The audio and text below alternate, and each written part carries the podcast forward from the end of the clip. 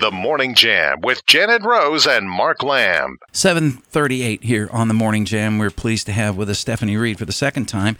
She's running for one of the uh, city council uh, seats at large in the city. In, in other words, that means everybody in the city can, can vote for her. Larry and, and Marty, we're hopeful that we can have a turn in this uh, city council that's been uh, liberal at best, uh, maybe left leaning at worst.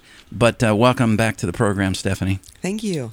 So uh, tell us how it's been going since we last saw you. How how has the campaign? You feel like you're getting some momentum? It's going great. I mean, uh, we've just been working hard every single day out, um, meeting as many people in the community as possible, knocking doors throughout the city. Uh, that's really encouraging and energizing too, because you know we can identify the issues that we think are of concern for mm-hmm. the city, but really, when the community members talk back to you and tell you their experiences, their concerns, it just validates the reason why we need uh, new people in office and some fresh perspective on council. Yeah, what are those things that they're talking to you a lot about? Uh, I mean, they're just validating what I've already identified, which is public safety is a huge concern with a lot of people. Sure. Uh, people are feeling very nervous about the fact that we're having gun violence all over the city, we're having break ins all over the city. Um, people are concerned about the schools with the recent SOL scores being released in the last month uh, and teachers uh, leaving the schools over the summer. So we started the school uh, year with a really um, insecure place as far as uh, a number of good solid teachers walking out of the LCS program, and then uh, you know the economy and that closure this morning that was or yesterday it was announced with Master uh, Brand is a, mm-hmm. another concern in the community as far as sure. uh, good paying jobs for our families. We also have uh, a lot of people talking within the Hill City about the five million dollar tax increase that took place uh, last year that they just simply felt felt like was not necessary and uh, and a trend towards. I mean, they want to call it uh, other other things, but it's a surplus, mm-hmm. and and a lot of uh, people are are hurting right now with inflation, shrinkflation. The last thing they need is more more taxes. Where do you stand on that? Well, this I've, I've made this point several times when I've spoken uh, recently because a lot of people weren't aware of what happened last year at that city council meeting where the real estate tax increase was proposed. We had uh, approximately 50 community members show up at that city council meeting begging city council not to raise the taxes, many of which were on fixed incomes, people in our our aging population, our senior uh, population, along with single parents and other people that had different uh, reasons. We had landlords that didn't want to have to raise their rent mm-hmm. on their tenants because they yeah, realized because they're going to pass it on. That's right. Yeah, if you can't if you can't absorb it, you end up raising the prices, mm-hmm. right? And so they had a lot of really compelling reasons for city council to definitely reconsider raising the taxes, and as we all know, they raised them anyway. So then when people find out that we ended the year with really $50 million of unspent money and it wasn't returned in any shape or form uh, fully back to the taxpayers, there's a lot of frustration because people are still trying to recover from some of the challenges that we all faced out of the pandemic. And so, we, we understand that this that this bubble mm-hmm. which has been the increase of values of houses, mm-hmm. that that was only going to last for a certain amount of time. And it seems like cities want to take advantage of that. Oh yeah, well it's worth three hundred fifty thousand now. It was two seventy five last year. Let's just go on and raise the taxes because the values went up. I think in my mind. Thinking logically, which most politicians don't, you wait until the market settles down, and then you say, okay, that three hundred fifty thousand dollar house that was two seventy five is worth about three hundred now. So let's raise let's raise the rate based on that, not on the higher number. Right. You know, I mean, it, it's, ah. agreed. The uh, the other thing that we hear a lot from people who are on the city council now is when they're you know faced with that from a citizen or from from one of you one of their most popular things to say is well what would you cut stephanie what services do you want to yeah. cut if i hear that one more time i'm going to snap like a twig mm-hmm. because we all know that one has absolutely nothing to do with the other, and yet they that continues to be the talking point. Right. Well, that's just their. That's where they try to, to get themselves out of the situation to try to excuse themselves, scare people, and scare people. The reality is, if you manage the money wisely, mm-hmm. if you prioritize wisely, we have the money.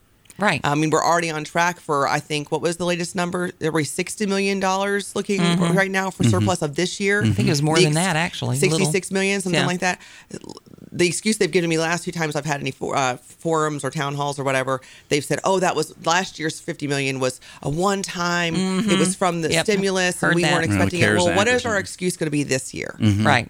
What's the excuse this year? Because you can't. We want to blame the pandemic. You can't do it forever. Right. Well, So- the pandemic's over. Joe Biden said it was. It's over. Told Yeah. 60 Minutes last so week. explain to explain to the city why this year we're looking at that. Well, surplus. and and also some of the some of the things that they have spent money on, uh, which is questionable. I mean, I I- I've heard the the talk of, you know, eight thousand dollar trash cans or three something. hundred and seventy thousand dollar. Oh, excuse me. Okay. Trash cans. Okay. Well, the eight thousand a piece or something yes, like that. uh-huh. So, I mean, wh- and more traffic circles. And- which, and- if I see one of those, I'm going to snap like the twig at Janet is snapping. Well, you don't like traffic circles, I but don't some like 'em. people do. No, I don't like um, 'em. but but uh, seriously, we've got to model living within our means, Mm-hmm. spending, you know, s- smart. And, and people don't care about an eight thousand dollar trash can, but they do care about having a fully staffed police department. Not only fully staffed, but one that's not falling prey to this whole woke nonsense Mm-hmm. and is just going to do the right thing and answer the calls and keep our cities safe. Right, and that's what frustrates me about the the response that I get about the public safety issue. Oh, we just gave them, a, you know, a, a huge raise. We've never seen anything like it before. It's amazing. Well, here's the deal: they announced the raise coincidentally the year of an election. Mm-hmm. Mm-hmm. But even since the raise was announced, we've lost eight additional officers since Wow. June. So that didn't that. retaining them yeah, Right. sure. it's morale, it's support. Right. It's the fact that they are being stressed and stretched beyond their limits Mm-hmm. and not being appreciated. And I mean, we're seeing it nationally, but or even allowed allowed to do their job. Right, because right now they're, you know, with state laws, they have to respond to all the mental health calls, Mm-hmm. which is taking them off of their, uh, you know, off of patrol because they can spend up to 72 hours in our hospital right now following a mental health Yeah, case. because they can't they can't for leave the them. take. taken, yeah. Right. So if you have, you know, a shift of 12 officers Mm-hmm. and four of them get mental health calls, they're gone. Yeah. They're gone until that person is uh, either released from the hospital or transported to another facility. So now we have eight. There's been some nights where we only had three officers on patrol for the city. We That's used to have specialized units that now have been disbanded to help cover the number of people we need on the Mm-hmm. streets at night. So people that you know, a good officers that sign up to really do specific things, that that's their dream, that's their passion. Mm-hmm. They're not getting to do it, Right. so they're leaving. Let's talk about the schools. Okay. Uh, what what what is your take on where we stand? I, I know when we when we started the school year, we, we were behind as far as drivers. We talked about drivers a lot, and and obviously staff and teachers. What what can you do in in that system? Uh, I know we're trying to get um, elected school boards. Uh, let's talk about that a little bit too. Yeah, so I mean, elected school board is, is huge because we're seeing it nationwide again. Uh, the pa- parents are frustrated; they feel like their voices aren't being heard, and you have these. Uh, you know, in our case, we're one of only eleven school boards in the state that's actually appointed. Everybody else is elected, and I feel like there is value to an elected school board because just like There's I'm having, accountability, there's you accountability. know? Just like I'm having to prove myself and earn my votes and earn Right. respect from the community and and explain my qualifications. I think people who really want to serve the school boards with good intentions would be willing to uh, run for that office, run for that seat, and then it gives us some ownership over them as well. Right now, when they're being appointed, they are being appointed by the you know the leanings of the majority on council, and as we've seen, that is not working effectively, not helping. Um, uh, the, the students or the or the parents or the teachers for that matter. Do you have any uh, upcoming forums or, or anything? Or are we kind of uh, done there? Right now, um, I there, there are no more that I'll be attending, uh, just because our schedules are so so busy. Right. Um, so uh, now we're now we're you know in the last what forty one days, and so we're just And pushing- voting has already started. Voting has Yes. started. Yep. So we have early voting until November fifth, and then we have election day on the eighth. And so we're just my campaign, and I think the other uh, my two uh, co candidates are just working hard to get our message across the city as fast as possible. So if you voted early, maybe you could volunteer for Stephanie, Larry, or Marty. Correct. What would that look like? What would I do if I decided to do that? So there's a ton of ways we can use volunteers right now. I mean, obviously, people that want to go out and continue to help us door knock, Mm-hmm. people that want to make phone calls, people that want to work at the um, the Victory Center, you know, throughout the days, um, hand, you know, being there to hand out yard signs, really just and just spreading the word. Mm-hmm. Yeah. Um, we also will need people at the registrar's office who will volunteer as poll watchers for Right. early voting and absentee. yes, we need we need poll watchers for early voting, you don't think about that. Correct. Because early voting is such. I mean, it's a new thing. We've Mm-hmm. we've done it by ballot for years, but over the last couple of years, that's push, push, push to get the earlier voters out there. And and you know, Democrats, I, I have to give them their due. They've they've marketed this well. Mm-hmm. And, and I think Republicans better come on board and, and realize you've got to look at that slice of the pie. That's right. You because it to be becomes a big part of the pie. Yes. Well, Stephanie Reed with us. Uh, Janet, you got anything else you wanted to ask? If they want to volunteer, if they want to find out more about you and your campaign, how's the best way for them to do that? They can either go to my website, stephanieforlynchburg.com, or they can find me on Facebook.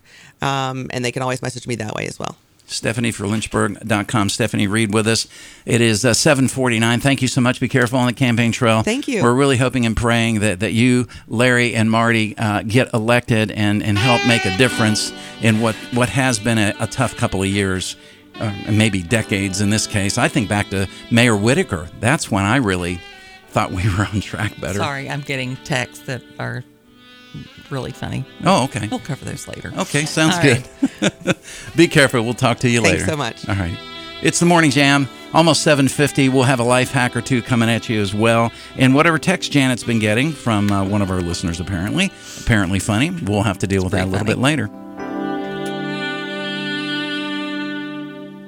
The Morning Jam with Janet Rose and Mark Lamb.